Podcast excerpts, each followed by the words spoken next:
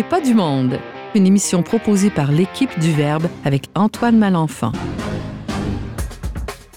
Aujourd'hui à l'émission, on analyse le dernier euh, film de Mel Gibson intitulé Oxa Ridge, Tu ne tueras point en français, avec notre chroniqueuse Valérie Carrier. On découvre les aspects chrétiens de l'œuvre du fameux John Ronald Tolkien avec notre collaborateur Alexandre Dutil, que je ne savais pas fan de l'œuvre de Tolkien et je l'apprends en même temps que vous. Et finalement, on discute des calendriers de l'Avent avec notre chroniqueuse Anne Blouin. Bref, on n'est pas du monde.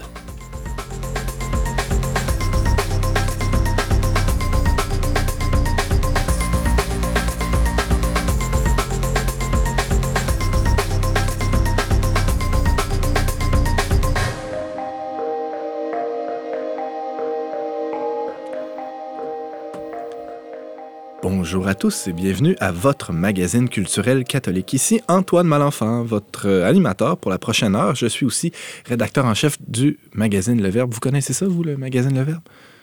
Oui, oui, bien oh, sûr. silence autour de la table. magazine, le quoi? Le Verbe, le Verbe, le trait d'union verbe.com. Euh, on peut le retrouver euh, dans la rue. hein. D'ailleurs, on est distribué euh, à, à quelques coins de rue. Euh, aussi sur abonnement, gratuitement. hein. Sachez-le, c'est euh, toujours bon à savoir. Mais on parlera pas de ça aujourd'hui. On a autour de la table bien du beau monde et il faut le noter parce que les auditeurs ne le voient pas, mais moi je vois ça. Tout le monde est en rouge aujourd'hui. On sent que Noël s'en vient. hein? Oui. Ouais. Un- Vous êtes d'accord? Ben oui, oui, c'est exactement pour ça qu'on s'est habillé comme ça. Valérie, que vous entendez euh, à, à l'instant, Valérie Carrier, ça fait quand même un petit bout qu'on t'a reçu à, à l'émission On n'est pas du monde. On est très heureux de te retrouver. Oui, moi aussi, c'est un, pla- un plaisir. Bienvenue. Anne Blouin aussi, qui est avec nous aujourd'hui, qui va nous, euh, nous parler de calendrier de l'Avent, mais ça sera plus tard dans l'émission. Bienvenue, Anne. Oui, merci, ça me fait plaisir. Et Alexandre Dutil. Oui. Moi, je tiens à dire que James est en vert aussi, il est aussi dans la thématique de Noël.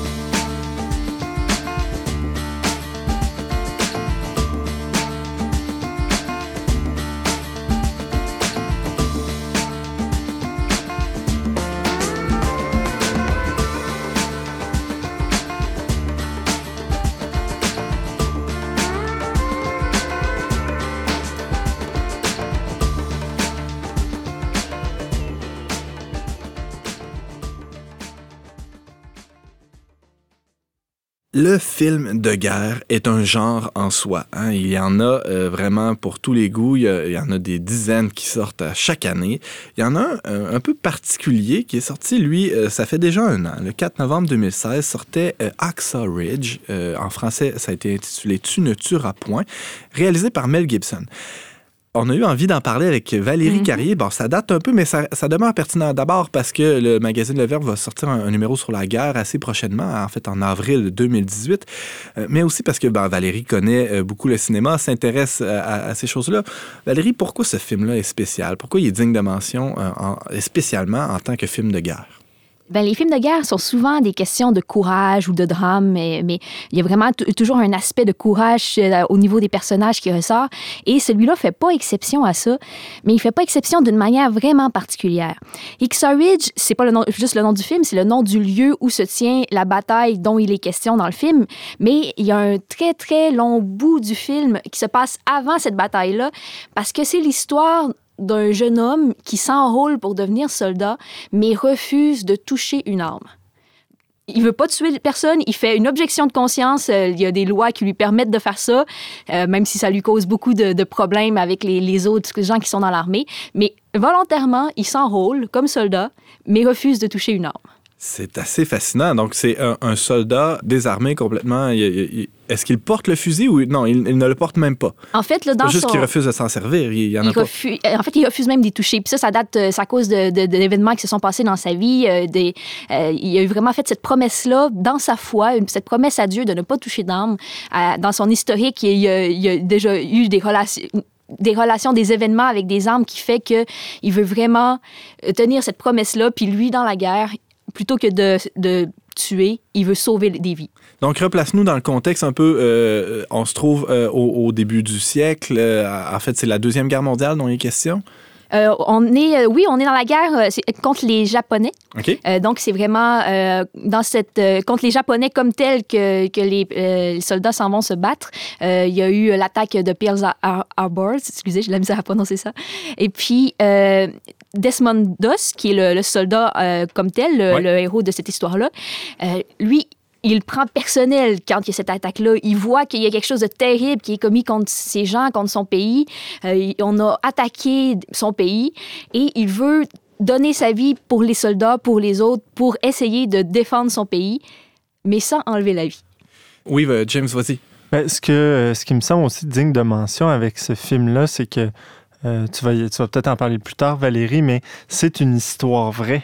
Donc, euh, ce qu'on, Mhm. ce qu'elle est en train de nous, nous raconter par rapport à Desmond Doss qui décide d'entrer dans l'armée, tout ça est vrai, en fait. C'est vrai et c'est, marquant parce que, euh, en fait, j'ai fouillé un peu justement pour voir le vrai Desmond Doss parce que, bien sûr, le film est romancé, le personnage est, est bien mis, euh, le, scénario est très, très bien monté, c'est super intéressant euh, cinématographiquement parlant. Euh, mais le vrai Desmond Doss a participé à beaucoup plus de batailles que seulement celles dont il est question dans le film. Il a participé à d'autres batailles avant et il a participé à d'autres batailles après, toujours sans, sans toucher un- une arme. Qu'est-ce qu'il fait? Qu'est-ce qu'il fait sur le, le- le- le- le terrain, sur le champ de bataille, s'il n'y a pas d'armes? Euh, il compte les marguerites? euh, qu'est-ce- non, mais... Il n'y a pas le temps de s'ennuyer, en fait. On est dans un mode de guerre. euh, On pourrait penser qu'il est complètement inutile, non? On- c'est aussi ce que les gens ont pensé, puis c'est pour ça qu'il y a eu beaucoup d'opposition dans le monde militaire. Mhm. Euh, les gens disaient, ben il va juste, c'est juste la lâcheté, il va juste se Une cacher. bouche à quoi. nourrir inutile, ouais. Ouais, exact. Euh, puis, euh, puis il a même été mené en cours martial pour ça. Ah ouais. Euh, mais euh, on- il a fait valoir que c'était vraiment parce qu'il voulait aider. Et sur le terrain, ce qu'on voit, euh, c'est qu'il il participe euh, à la bataille en n'ayant aucun temps. En fait, il va chercher les- les blessés. On est dans un mode de guerre euh, qui est très, très sanglant, que les, les gens perdent des membres, les, c'est, toujours bombes, fusils, euh, puis c'est, euh, on attaque en direct. Là. On n'est pas juste dans un milieu où il y a la guerre, puis on ne sait pas quand est-ce que la bombe va exploser. Là. C'est, tout le temps... c'est- Bing, bang, paf, pouf, Ouais, c'est ça puis d'ailleurs, on, la voit le fi- dans, dans le film La violence, mais on la voit de manière à ce que on comprenne, on sente qu'elle n'a pas de sens, puis que dans le fond, la seule chose qui a vraiment du sens dans cette guerre-là, c'est justement le soldat d'os qui va chercher les blessés euh, et les ramène pour le- leur sauver la vie. Des blessés qui autrement resteraient là, ne peuvent plus se battre, resteraient là et mourraient là parce qu'ils ne sont pas capables de sortir du champ de bataille eux-mêmes. Et on raconte spécifiquement dans le film l'histoire de cette bataille-là, de Oxa Ridge, parce que euh, c'est là où, pendant un très long moment, alors que tout le monde pensait qu'il n'y avait plus rien à faire à cet endroit-là, alors que les, les Japonais avaient le déçu, lui reste et sauve 75 soldats, un par un, en les descendant en bas d'une grande colline, seul parce qu'il est prêt à donner sa vie pour les sauver. C'est un super brancardier, finalement. On peut dire ça comme ça. Euh, James. Concernant la violence du film, je sais que le, film a quand même reçu plusieurs de bonnes critiques en général, euh, mais il y, a, des critiques négatives qui ont été faites justement au sujet de la violence, euh, des critiques selon lesquelles, en fait, l'objectif, il passerait, Mel Gibson aurait passé à côté de son objectif de critiquer un peu la guerre parce qu'il fait tellement, il fait quasiment une apologie de la violence tellement il y a on voit du sang dans son film. Qu'est-ce que tu penses de ça? Ben, c'est du Mel Gibson. hein. Euh, Moi, je ne serais pas attendu à ce qu'il n'y ait pas de sang, déjà. Euh, parce qu'on l'a vu avec la Passion du Christ aussi. Il, va chercher un autre sens à, la souffrance, à la violence. Euh, personnellement, moi, j'ai aimé comment il l'a montré parce que c'est réaliste, déjà. C'est pas de la violence gratuite ou juste il y a une tête qui est coupée, le sang revole partout. Tu c'est- vraiment réaliste par rapport à ce qui a pu se passer dans cette guerre-là. Et c'est sûr que quelqu'un qui qui n'est pas sensibilisé à ça, j'imagine que ça peut euh, froisser euh, des émotions, tout ça. Mais euh, ce qui est montré comme violence-là ne donne pas le goût d'en faire. Ce qui est montré est au contraire est horrible. C'est difficile de même comprendre comment ces soldats-là euh, acceptent d'aller dans cette bataille où tout le monde perd un membre et puis euh, euh, revient. euh, c'est un miracle si on revient vivant.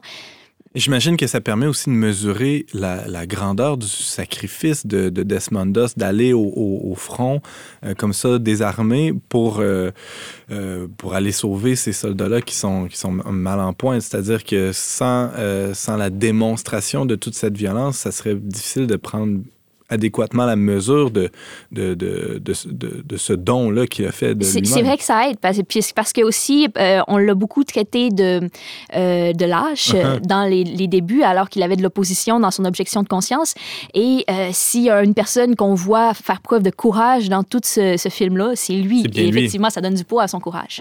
Anne. Les, les valeurs aussi qui sont véhiculées dans, dans ce film-là, le, le don de soi euh, pratiquement total, parce qu'il s'expose beaucoup, lui, en n'ayant pas d'armes, en voulant sauver les autres. La solidarité aussi. Euh, Je trouve que c'est un beau film, là, euh, hormis que c'est extrêmement violent, j'ai trouvé, moi.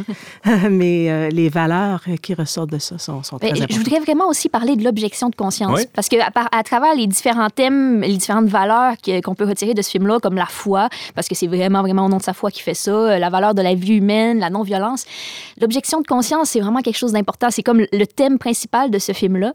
Euh, et c'est quelque chose qu'on remet souvent en doute dans notre société Bien aussi. sûr. Euh, et puis, il y a ça qui est important et qui, qui, qui donne la valeur à l'objection de conscience d'Esmondos à travers ce film-là, euh, parce que il va jusqu'à accepter d'être mené en cours martial, alors qu'il pourrait juste dire c'est pas grave. OK, j'irai pas au combat finalement. Tout le monde lui offre des portes de sortie pour qu'il laisse l'armée, mais il dit je peux pas parce que en, tout, en mon âme et conscience, ce que je dois faire, c'est offrir ma vie pour aider dans ce combat-là, qui est un combat qui me juge euh, juste. Et euh, en même temps, je ne peux pas toucher une arme parce que euh, j'ai fait cette promesse-là à Dieu et j'y tiens et c'est dans ma conscience. Donc, il, il est, prêt à aller jusqu'au. à vraiment se donner complètement pour ne qui pas faire quelque chose de paradoxal, euh, finalement, est très cohérent. C'est-à-dire qu'il y, a- il y a- une cohérence dans son discours, si je comprends bien, tellement qu'il en, qu'il en vient à convaincre la cour martiale, c'est ça? Ouais, ben, il n'y a pas le choix de, tout le monde, de, de faire questionner tout le monde. Tout le monde est troublé. Justement, c'est quelque chose qui, qui semble n'avoir aucun sens pour personne. Mhm. Mais euh, il vient soutenir le fait que euh, c'est super important de ne pas aller à l'encontre de sa conscience, de ne pas faire quelque chose de mauvais. Euh, Si on avait plus de temps, j'aurais même une- anecdote là-dessus, je sais pas, euh, euh, parce que en fait, euh, je sais pas si vous vous souvenez de la commission Bouchard-Taylor qui avait fait, euh, le- qui avait questionné sur les, accomm- les accommodements raisonnables, donc jusqu'où on peut aller par rapport à la foi pour faire ce genre d'accommodement-là. Donc, il y avait beaucoup été question de, de- de conscience. Et j'avais pris la parole à un moment donné, moi, pour justement défendre l'objection de conscience, faire valoir ça. En soutenant l'exemple de mon père qui est médecin, mais qui refuse de prescrire la pilule. Et puis, ça, ça brime personne, euh, parce que si lui, ne, si quelqu'un veut la pilule et veut, même si- après avoir entendu les objections de mon père, il va le référer à un autre médecin simplement. Et puis, après que j'ai dit ça en commission, les médias avaient fait beaucoup de bruit euh, pour dire mais ça n'a pas de bon sens, on devrait lui enlever son droit de pratique. euh, pourquoi un médecin a le droit de ne pas prescrire? Donc, ça m'a beaucoup questionné sur la- la- ce qui est l'objection de conscience, parce que là, on ne parle pas d'interdire quelqu'un de, de faire quelque chose, on parle d'obliger de faire quelque chose qui croit mal. Donc, interdire de faire quelque chose qui pense bien, c'est déjà un, un point. Mais là, l'obliger à faire quelque chose qui croit mal, ça veut dire qu'il ne peut plus se fier à sa conscience pour agir. Quel repas il a? C'est pas euh, léger là, comme décision là, à partir du moment où un État ne permet plus cette objection de conscience-là. On pense évidemment aussi à, des questions en- encore plus graves que, que sont l'euthanasie et l'avortement. Euh, on prend en- y revenir. Alex euh, Dutil, oui. Il y a environ un mois, on a aussi un cas qui, a- qui est passé dans les médias sur la transfusion sanguine, les témoins de Jéhovah. Ouais, ouais. Bon, je n'étais pas d'accord avec le choix que la dame a fait personnellement, euh, comme beaucoup de gens, mais euh, il y a toujours une question fondamentale derrière ça. Est-ce que les, un adulte, euh, un citoyen, peut choisir pour lui-même? Ouais. Et euh, moi, je suis très méfiant quand on, on dit la solution simple de « Oh, mais l'État devrait intervenir ». Oui, mais là, euh, l'État devrait intervenir. Euh, Est-ce que c'est vraiment à l'État de faire les choix moraux pour les gens? C'est ça la, la conséquence quand on dit ça. Ça ouvre la porte, en tout cas, à Ah, toutes sortes oui, de, c'est ça. de, de- de dérapes. Oui, euh, si on Valérie. revient à Hacksaw Ridge, euh, ce, qui est, ce qui est intéressant aussi, c'est que justement le point de vue différent, la, la- la vision des choses différentes de Desmond Doss euh, va jusqu'à être avantageuse pour les autres. Euh, pas seulement parce qu'il donne sa vie, mais si elle avait décidé qu'il prenait une arme, il aurait jamais réussi à sauver les 75 personnes. En tout cas, c'est ce qu'on voit dans le film. Euh, parce que à partir du moment où il aurait tiré l'un des Japonais des- desquels il est passé assez proche et qui menaçait sa vie, il aurait été repéré. Euh, ce cachet était fini. Il n'aurait pas pu continuer à sauver les autres. Et c'est ce qu'il aurait fait certainement s'il avait, eu, s'il avait été dans cette optique-là d'utiliser une arme parce que les Japonais euh, étaient là et euh, menaçaient sa vie. Mais sa vision des choses, que tout le monde pensait stupide et invalide, a mené à sauver beaucoup plus de Le vies. rendait même militairement plus efficace. Effecti- effectivement, en tout cas, c'est ce que montre le film. J'ai trouvé ça très intéressant. Euh, on, on peut se demander aussi, est-ce que, euh, ben, James le soulevait un peu, euh, c'est bon, euh, basé sur des faits réels, Desmond Doss a vraiment existé. Euh, est-ce que le film va plus loin ou moins loin que, bon, tu parlais du fait qu'il participé à d'autres batailles. J'entendais parler Mel Gibson l'autre jour qui disait, j'aurais pas pu tout mettre. hein. C'est, Mhm. y- il y avait encore tellement que les gens ne m'auraient pas cru. Euh, te- Tellement cette histoire-là est fantastique. Est-ce que euh, c'est ce que tu as retrouvé Euh, aussi dans tes recherches? À ce que j'ai pu voir, là, je dirais le- la façon dont le personnage agit, tout ça, c'est un peu romancé dans le sens où il fallait que l'acteur Andrew Garf- Garfield trouve une interprétation. Et, et personnellement, c'est c'est un coup de cœur pour moi, la façon dont il interprète. là. C'est Ouais. un, c'est un personnage super sympathique. Et ça, je sais pas. Je sais pas si, c'est, si ça peut être proche ou non de Desmond Doss.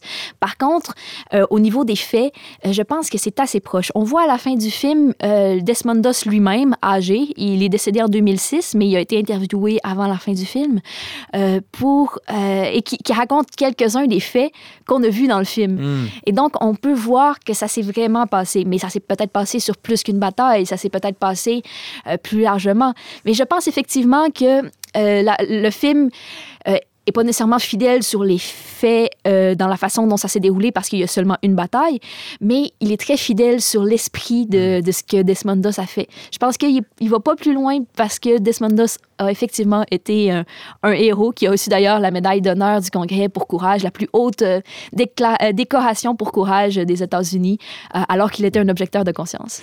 Valérie Carrier, c'était passionnant. Tu nous parlais du dernier film de Mel Gibson, en fait, qui, date déjà de novembre 2016, et qui s'appelle Oxa Ridge, en, français euh, intitulé d'a- d'a- d'après le commandement biblique Tu ne tueras point. Euh, on pourra euh, te réentendre, je l'espère, assez bientôt à cette émission dans les prochaines semaines. Merci beaucoup, Ça Valérie. m'a fait plaisir.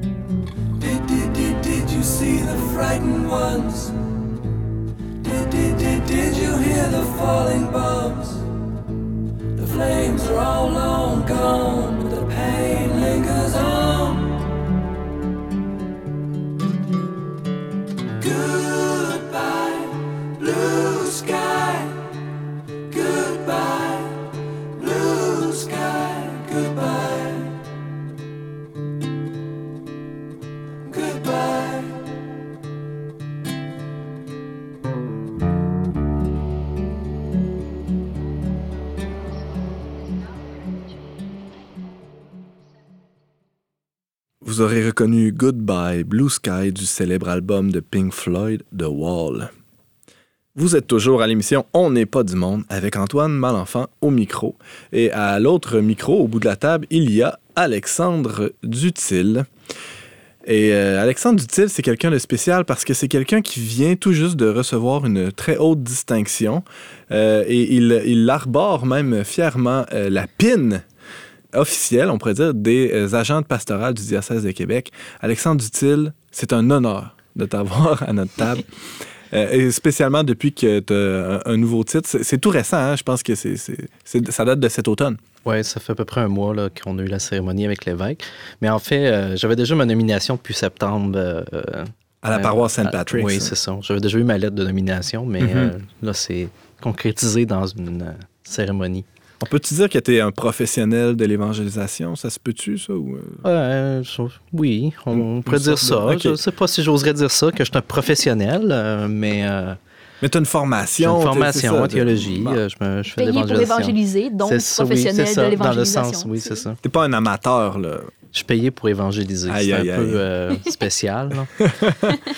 Mais euh, t'es pas un amateur au niveau de l'évangélisation, mais t'es un, un grand amateur, en tout cas, de, de l'œuvre de euh, Tolkien. C'est un peu pour ça que, que, que tu es à notre table aujourd'hui. Oui. Parce que, euh, bon, on- entre autres, là, peut-être un petit élément de mise en contexte, là, il y a Amazon Prime Video qui ont annoncé récemment la, la production d'une série télé qui va se baser sur l'univers du Seigneur des Anneaux. La- L'action va se dérouler un peu avant euh, la constitution de la communauté de l'anneau. Tout ça pour la modique somme de 250 millions de dollars. hein. C'est un peu plus que la- le salaire d'un agent de pastoral au diocèse Oui. de Québec. Euh, mais euh, donc, toi qui es grand euh, hobbit devant l'Éternel, pourquoi, Alexandre Dutil, tu voulais nous parler de Tolkien aujourd'hui? Bon, je- Valérie, retiens ton rire. oui, euh, Alexandre. oui, ben, moi, euh, Tolkien, je vais parler un peu de ma rencontre avec Tolkien d'abord. Oui? Euh, Euh, Vous n'êtes pas exactement de la même génération. non, vous pas n'êtes pas, tout à croisés fait. sur les pas bancs tout à d'école. fait, Non? non. Non, mais euh, je l'ai connu par son œuvre, euh, évidemment. La première fois que je l'ai lu, j'étais adolescent, je crois. Euh, je me rappelle pas si j'ai commencé par, par Bilbo le Hobbit ou par Le Seigneur des Anneaux à l'époque. Je crois que j'avais commencé par le début qui est de l'histoire, qui est Bilbo le Hobbit. Mais c'était une première rencontre. Je m'intéressais un peu à la littérature fantastique. C'est un des premiers livres que j'ai dû lire euh, au secondaire. J'ai accroché. Euh, puis, euh, un peu plus tard, j'ai fait une deuxième rencontre par le biais de la linguistique parce que Tolkien était professeur de philologie. Il s'intéressait énormément aux langues et aux langues anciennes. Et dans ses livres, il a créé des langues artificielles pour ses livres. L'elfique, entre autres, hein, Ah qui oui, est assez, bon, il y a deux, assez connu. deux- oui, il y a deux langages elfiques qu'il a créés pour son livre. euh, euh, ce qui m'avait amené à une certaine époque, parce que moi, je m'intéresse beaucoup aux langues aussi, pour ceux qui me connaissent, euh, à mettre- bon, regarder comment ça fonctionnait l'elfique. J'avais appris un peu d'elfique. euh, Peux-tu nous dire un mot? Euh, euh, je me rappelle plus du tout, par contre, ça fait très longtemps. Ah, Mais j'avais appris à écrire un peu. euh, ça ressemble un peu à l'hébreu euh, dans le style d'écriture. Mais ça, c'est toute une histoire. Mais c'est une, deuxième rencontre un peu curieuse parce que j'avais cette affinité-là avec, avec Tolkien de, de m'intéresser aux langues de ce monde-là, de la linguistique. D'ailleurs, dans son original, en anglais, euh, il, il utilise une- toute une panoplie de, de mots assez recherchés là, pour... euh, Ça demandait un dictionnaire à côté là, pour quelqu'un qui, qui est de, de- pour qui l'anglais c'est une langue seconde comme toi. Oui, oui. Puis, euh, ben d'ailleurs, comme les mots comme Hobbit, c'est des, c'est des créations euh, qui est mais qui ont une racine, euh, qui ont un lien avec une racine germanique ou une racine euh, anglaise. Et il y a eu une troisième rencontre Oui. aussi, si je comprends bien. oui, ben c'est ça. C'est que finalement, plus tard, après que j'étais déjà fan de Tolkien, j'ai découvert que Tolkien était catholique. Puis que sa foi m'a influencé son œuvre de différentes manières. Ça, c'est euh, mon ami euh, l'abbé Pierre-Olivier Tremblay euh, qui m'a fait découvrir ça énormément. Parce qu'à l'époque, il a fait quelques une série de conférences euh, sur ça euh, que j'ai suivies. J'ai récupéré ses notes euh, par la suite parce que moi, j'ai continué la recherche. Alors on le salue. L'abbé Euh, qui est maintenant recteur du euh, sanctuaire Notre-Dame-du-Cap. Oui, c'est ça. Le, le nouveau recteur euh, du sanctuaire Notre-Dame-du-Cap, euh, qu'on peut saluer. Euh, donc, c'est ça euh, qui m'a ouvert à cette idée-là, que je n'avais pas vu nécessairement a priori dans la pre- première lecture, euh, de l'influence de la foi catholique de Tolkien sur son œuvre. Est-ce que tu as relu euh, la trilogie du Seigneur des Anneaux euh, maintenant que, en fait, une fois que tu as su que c'était un auteur catholique qui avait rédigé tout ça? Oui, ben, j'ai relu plusieurs fois, donc là, Ah ça fait, oui, je connais bien le, le- le texte. Ça fait, déjà quand même un certain temps que je n'ai pas relu. Je, je serais dû pour serais dû, ouais, c'est ça? Mais j'ai j'ai j'ai lu les livres quelques fois, j'ai vu les films, comme beaucoup de gens aussi. Euh, mais euh, bon, je peux vous donner quelques idées, des choses qui ressortent un peu. C'est sous-jacent au récit. Il n'y a pas de référence directe à la religion dans le texte. Non, ça euh, parle de Jésus nulle part, là, en fait, non, dans le, puis- le Seigneur des Anneaux. Puis Tolkien aussi voulait éviter de faire des allégories, juste des, des copies, euh, qu'un personnage allait être juste une copie de la Bible. Mhm. euh, ce que faisait son ami euh, C.S. Lewis, parce que les deux étaient, étaient de très bons amis. Mais C.S. Lewis, lui, il fait des allégories énormément, mais Tolkien n'aimait pas les allégories. C.S. Lewis qui a écrit Narnia, c'est bien. Narnia, oui. Donc, des exemples euh, intéressants pour ceux qui, ont- qui connaissent un peu l'histoire. Dans Bilbo le Hobbit, quelque chose qui, qui m'a frappé dans cette histoire-là, c'est il y a une espèce d'appel vocationnel. Hmm. Parce que il commence euh, l'histoire, Bilbo se fait attraper par Gandalf à l'improviste. Il se pointe chez lui avec les nains. Puis il dit On a besoin d'un cambrioleur, tu viens. Puis là, Bilbo, il dit Mais je suis pas un cambrioleur. je sais pas comment faire ça. euh, Je sais pas qu'est-ce qui va arriver. Il se fait prendre au jeu, finalement. Bon, je, vais très vite sur l'histoire, mais euh, il se fait prendre au jeu, il embarque dans l'aventure, toujours un peu, euh, il essaie toujours de se faire passer pour quelqu'un qui a des compétences de cambriolage parce qu'il est supposé être là pour ça, mais il les a pas vraiment. Mais tout au long de l'histoire, bon, c'est ça, il y a un jeu qui joue là-dessus. Pour à la fin complètement de l'histoire, il revient, quand il revient à sa contrée natale, ben, quand les gens, les gens demandent de l'identifier parce que tout le monde le croit mort, il sort son contrat de cambrioleur puis il dit Ben oui, c'est moi, regardez, c'est mon nom là. il assume à la fin de l'histoire complètement cette identité-là. Bon, il y a tout un jeu là-dessus qui est intéressant. là. Je ne suis pas trop embarqué dans les détails, mais si vous voulez revisionner peut-être le film ou relire Bilbo le Hobbit, euh, vous pouvez regarder ça par Alors, si je comprends bien, là, le fait que Tolkien n'écrive pas des allégories euh, directes, là, euh, on, on ne pourrait pas aller jusqu'à dire que euh, Bilbo le Hobbit, son appel vocationnel à, à devenir cambrioleur, serait une analogie ou un, un- un miroir de l'appel vocationnel des prêtres qui, qui- qui ont un appel à, à- à faire des, des activités, disons, plus ou moins licites, comme cambrioler. Il n'y a pas de. Non, non, c'est pas, pas, pas ça le euh, lien. adéquat. OK, c'est bon. Je veux juste Euh, être, être rassuré. Mais la- l'aspect de l'appel, en fait, d'une visite fortuite hein, de, de Mhm. Gandalf qui, qui, euh, qui, qui fait cet appel-là, qui, qui, qui est Mhm. reçu cet appel-là, il faut le Ouais, dire aussi, le- par Bilbo. D'ailleurs, le, le- le sous-titre, c'est euh, Unexpected Journey. C'est Mm. quelque chose comme un voyage inattendu. Ouais. Euh, donc, c'est- quelque chose, d'un- il y a vraiment l'idée d'un imprévu qui est intéressant. Euh, dans Le Seigneur des Anneaux, bon, il y en a énormément, il y a plusieurs choses que je pourrais dire. Euh, J'ai accroché sur un point, encore là, je remercie mon ami euh, l'abbé Tremblay qui m'a fait connaître ça, mais que je trouvais très, très intéressant. Les trois personnages principaux du Seigneur des Anneaux peuvent être vus comme des figures du Christ, OK. pour des raisons différentes. Alors, Euh, les trois personnages principaux, on Donc, parle on de... parle de, de Frodon, qui est le porteur de l'anneau, qui est une figure.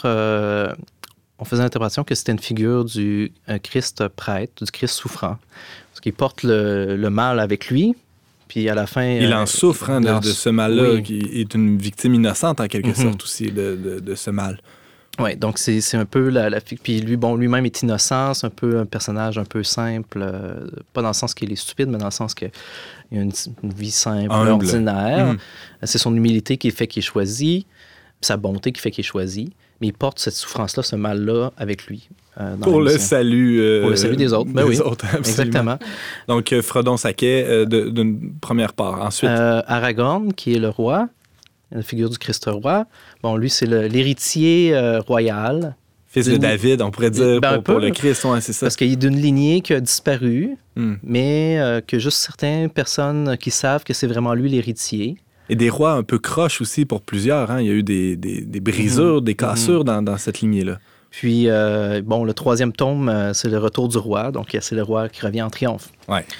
Euh, le troisième figure, c'est Gandalf, qui est plus la figure du Christ prophète. Parce que c'est lui qui guide un peu tout le monde dans cette histoire-là, dans, ces, dans cette chose, qui est la sagesse, qui est la- une figure de sagesse aussi dans, dans le personnage, de mentor pour les autres. Mais pourquoi on disait aussi... Donc, prêtre, prophète et roi. Prêtre qui offre le sacrifice, qui, qui est la victime innocente aussi. Le roi, évidemment, dans la personne euh, de- de- du roi Aragorn. Aragorn et euh, le prophète en Gandalf. Oui. Et euh, l'autre chose, pour continuer l'idée de, du Christ dans ces personnages-là, ces trois personnages vont passer par la mort et une forme de résurrection dans l'histoire. Pour Frodon, c'est au moment où il se fait empoisonner par l'araignée géante Shelob. Donc, il va passer par une espèce de coma euh, Hmm. où tout le monde croit qu'il est mort. Mais finalement, ils vont en survivre. Euh, pour Aragorn, c'est plus figuratif, c'est quand il va passer par la vallée des morts, où il y a les esprits qui habitent. Il va traverser la vallée des morts et en, et en ressortir euh, Vivant. vivant et vainqueur, alors que tout le monde dit que si vous passez par là, vous allez, vous allez périr aussi. Et Gandalf, ben, c'est dans son combat contre le Balrog euh, qu'on voit, qu'il périt, mais qui revient euh, miraculeusement.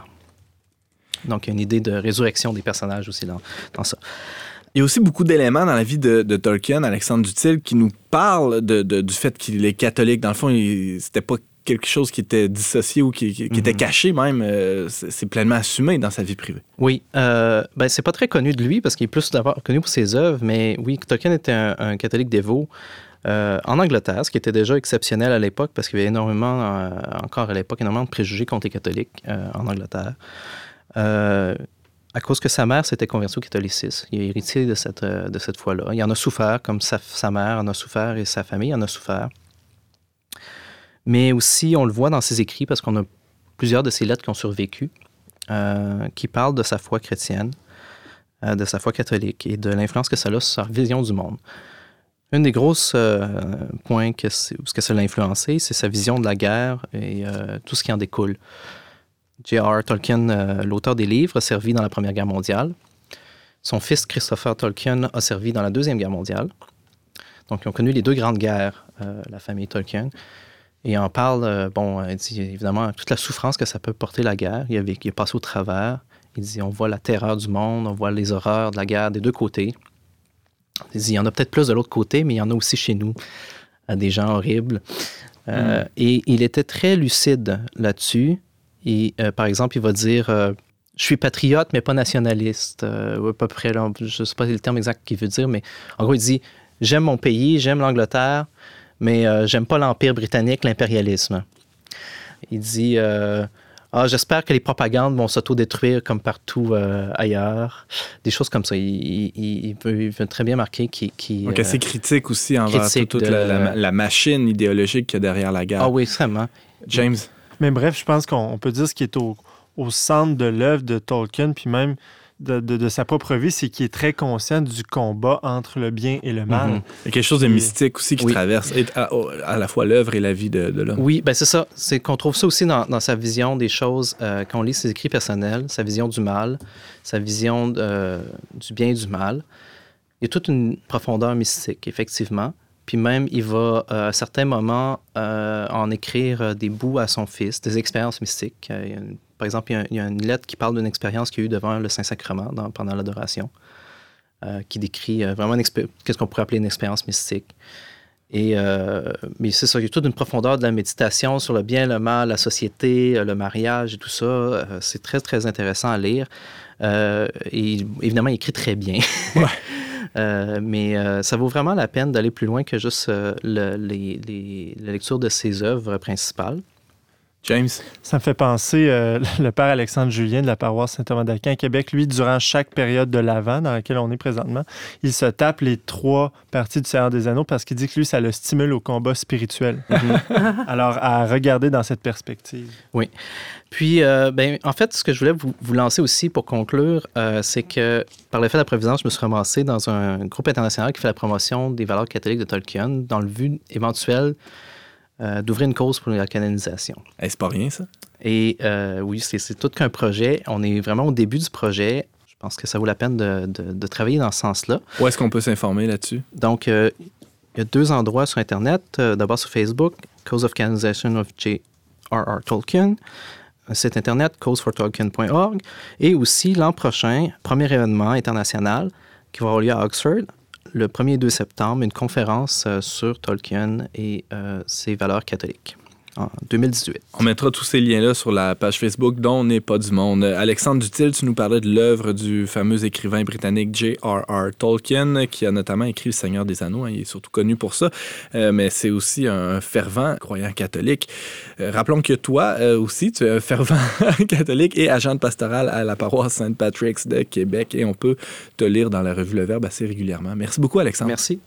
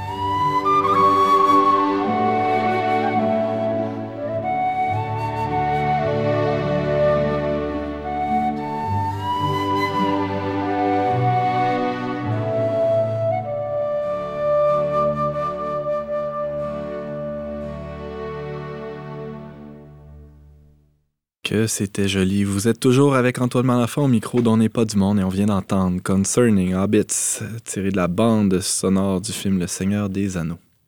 Alors, nous sommes euh, en pleine période de l'Avent. L'Avent bat son plein, on pourrait dire. Et euh, ben, lié à, à cette période liturgique euh, assez forte hein, de, de, de l'année et de, préparation euh, à la grande fête de la Nativité du Christ, nous euh, avons, en tout cas ici au Québec, mais aussi ailleurs dans le monde, la tradition d'avoir les, fameux calendriers de l'Avent. Donc, on est déjà rendu un peu avancé dans tout ça. On a déjà quelques chocolats de manger, mais pour en parler, parce que c'est pas cette tradition-là une histoire, aussi différentes formes. Pour en parler, on a notre spécialiste de la consommation, euh, Anne Blouin, avec nous. Alors, euh, bonjour Anne. Oui, bonjour. Ça vient d'où ça, cette tradition-là? C'est une tradition qui vient de, de l'Allemagne. Euh, au 19e siècle, les enfants recevaient une image pieuse chaque jour de décembre pour patienter jusqu'à Noël. Mais c'est l'éditeur munichois Gérard de Lange qui a commercialisé en 1908 le premier calendrier de l'Avent constitué de dessins en couleur.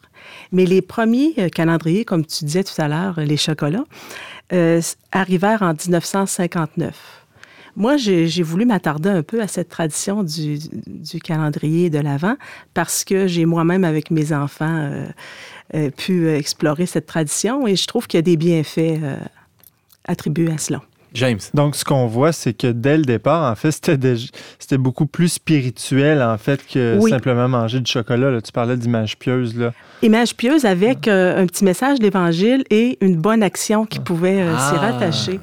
Alors, c'est une période euh, qui est propice à ça, Ouais. à se préparer à, à la naissance de Jésus. C'est peut-être le- l'industrialisation, je dirais le commerce qui a fait qu'on que, je dirais, déspiritualiser la chose en mettant du chocolat. Euh, beaucoup, oui. Euh, c'est, on voit que c'est le Père Noël qui a, pris le dessus sur le rituel euh, religieux. Mais c'est intéressant d'explorer encore que ça, existe. J'en ai justement un ici, un calendrier de l'Avent, qui a un côté spirituel. Euh, c'est fait avec, euh, c'est des autocollants. C'est sûr que ça s'adresse à des enfants là, ben, préscolaires, mais quand même scolaires aussi, euh, avec avec une petite une petite pensée. Si on regarde le, le 11 décembre, on peut lire. Donc, c'est écrit 11 décembre, plus vous donnerez et plus vous recevrez, de Saint Vincent de Paul. Puis a une petite prière, Jésus, aide-moi à être un petit rayon de soleil de Dieu. Alors, on peut en famille euh, explorer euh, cette, euh, cette petite parole et l'appliquer aussi. Donc, plutôt que de se remplir le ventre avant même que, que la fête euh, soit commencée, il y, a, il y a question, il y a question ici de se remplir l'esprit et le cœur avec des, des, des- des pensées, des paroles même. Et, et tu disais, à l'origine, c'était même des, paroles tirées de l'Évangile, c'est ça? Oui, oui. Et c'est le pape Grégoire Ier, euh, à fin du 6e siècle, qui a instauré la notion de, du temps liturgique euh, de l'Avent. Et lui, euh, il appelait ça, euh, c'était le petit carême. Alors, il y a une notion de... il y a une de- de- austérité aussi là-dedans. là, oui, il y a une notion de sacrifice, mais étant donné que l'aboutissement, c'est la naissance de Jésus, alors c'est une attente joyeuse, Mm. contrairement au carême qui aboutit sur la, la mort de, de Jésus. Euh, on voit que dans les années 90, il y a eu un essor, une variété de calendriers qui sont arrivés sur le marché et c'est là que le marketing a vraiment pris là, son essor.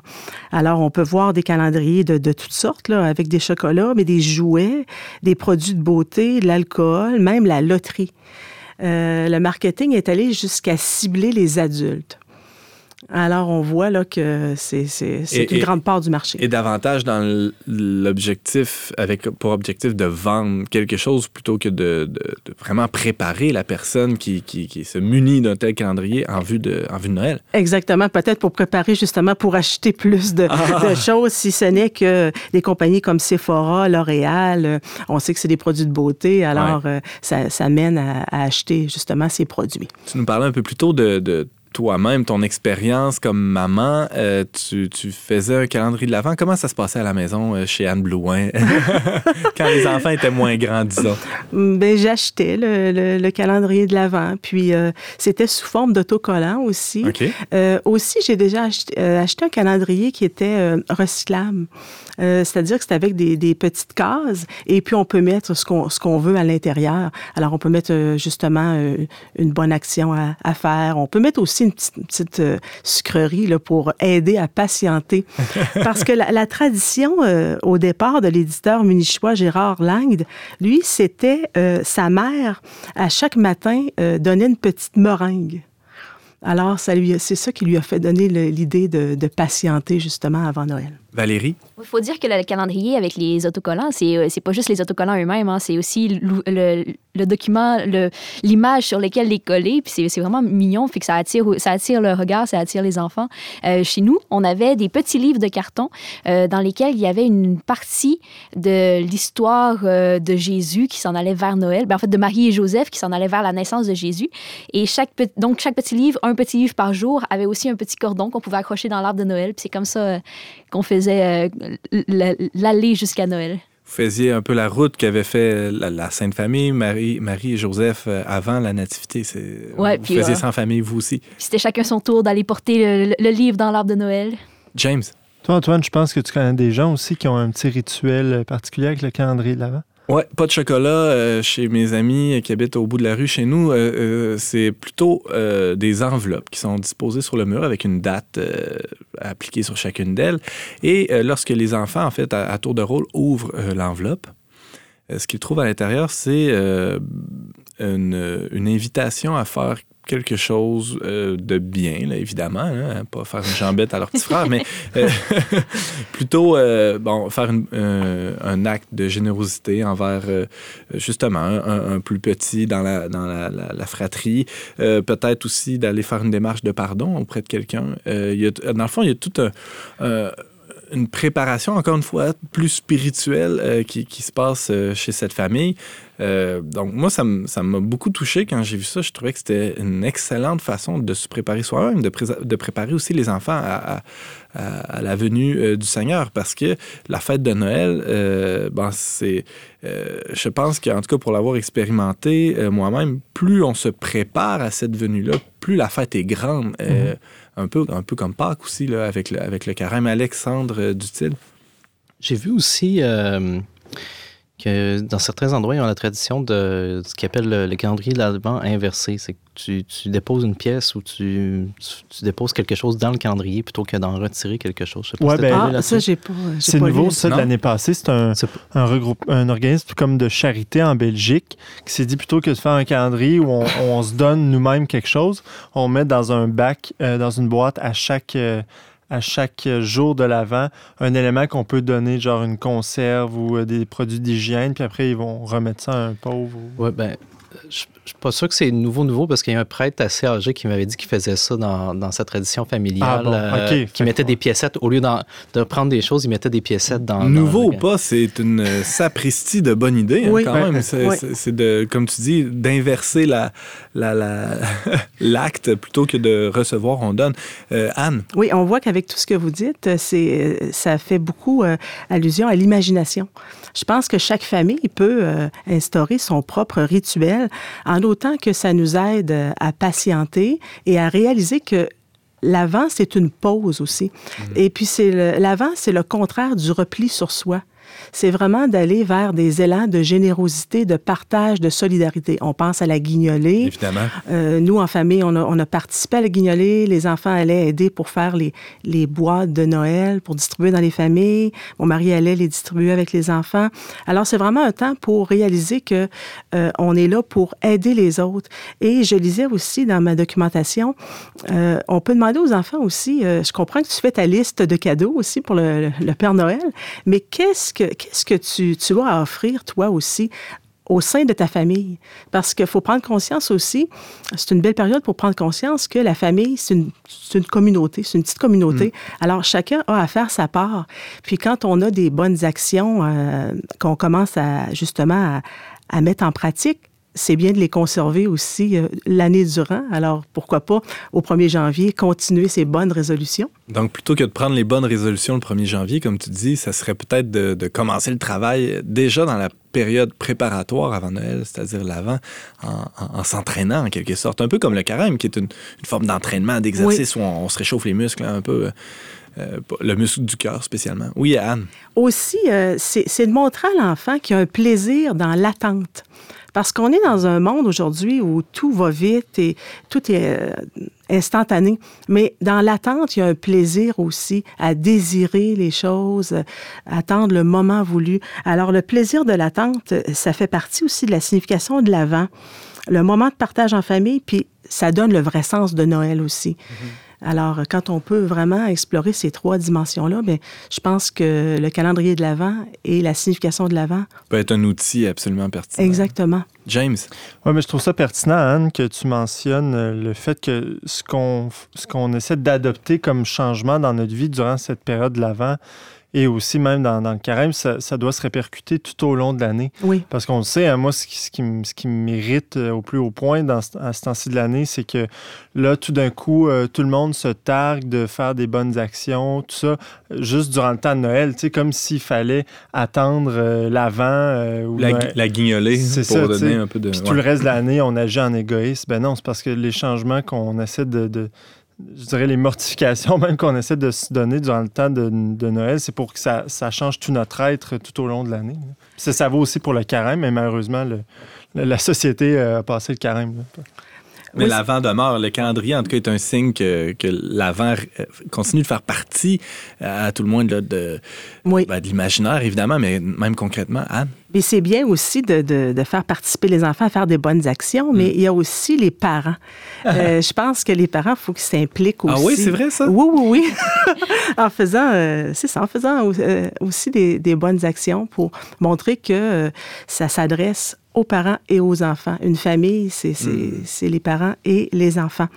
Bon, moi, pour manger du chocolat, ça va toujours, mais là, pour faire des bonnes actions, attention. Alors, euh, bon, je pense que c'est important d'être cohérent dans sa démarche de l'avant, avec ou sans calendrier. Euh, bon, euh, c'est pas tout le monde qui est obligé d'acheter un calendrier. On Mais peut il y a même plusieurs formes, hein, on peut le fabriquer. Oui, on peut le dis. fabriquer, exactement. Puis il faut que ça corresponde aux valeurs humaines et spirituelles. C'est sûr qu'on peut pas faire abstraction là, de la société dans laquelle on vit. Euh, on vit dans une société de consommation. Euh, alors, on élève nos enfants aussi dans cette société. Mais le, le calendrier de l'Avent, je trouve que c'est un moment euh, qui permet un rituel pré-Noël, comme l'achat du sapin de Noël ou la préparation des, repas aussi dans le temps des fêtes.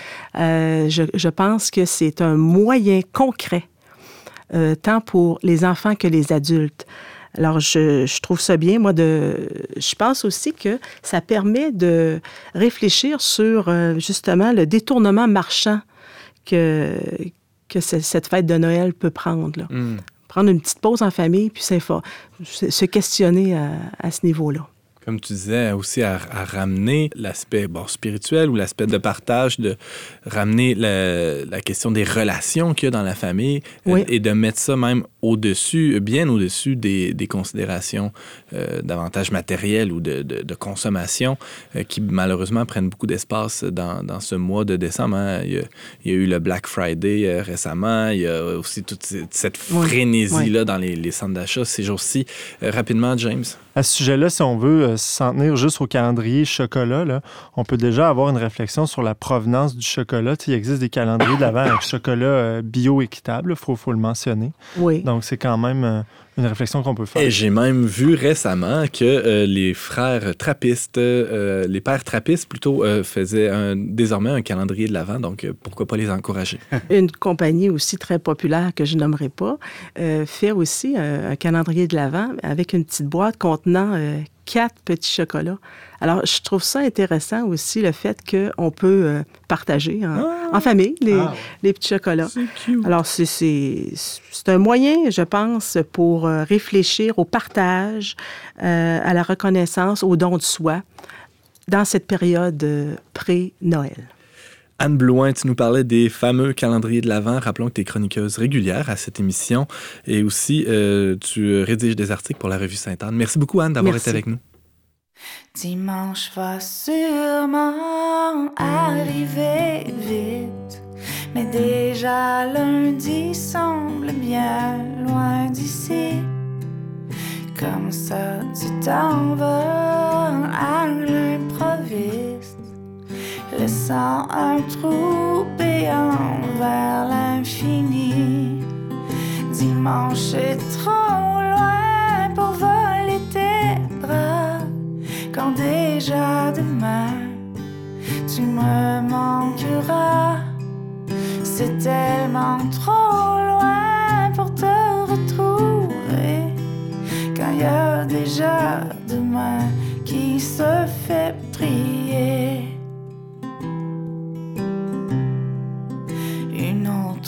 Journée avec ta voix qui se promène entre mes deux oreilles.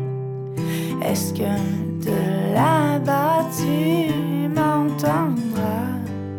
Si je t'envoie des mots, si je t'appelle? Dimanche est trop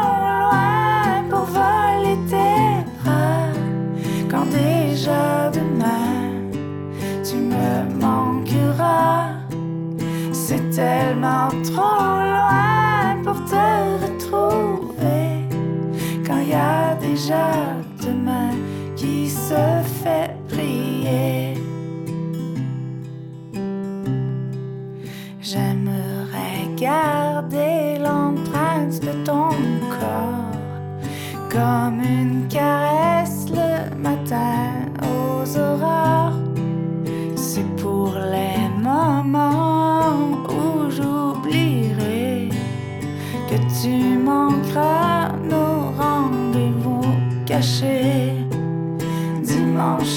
trop loin pour voler tes bras. Quand déjà demain tu me manqueras. C'est tellement trop loin pour te retrouver. Quand il y a déjà demain qui se fait prier. Mais dimanche trop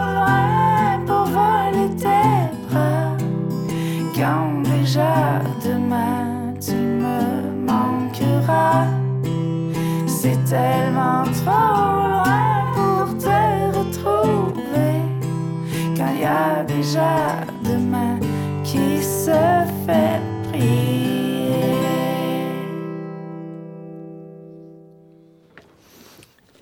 C'était Mara Tremblay avec sa chanson En attendant dimanche, tirée de son tout récent album Cassiopée.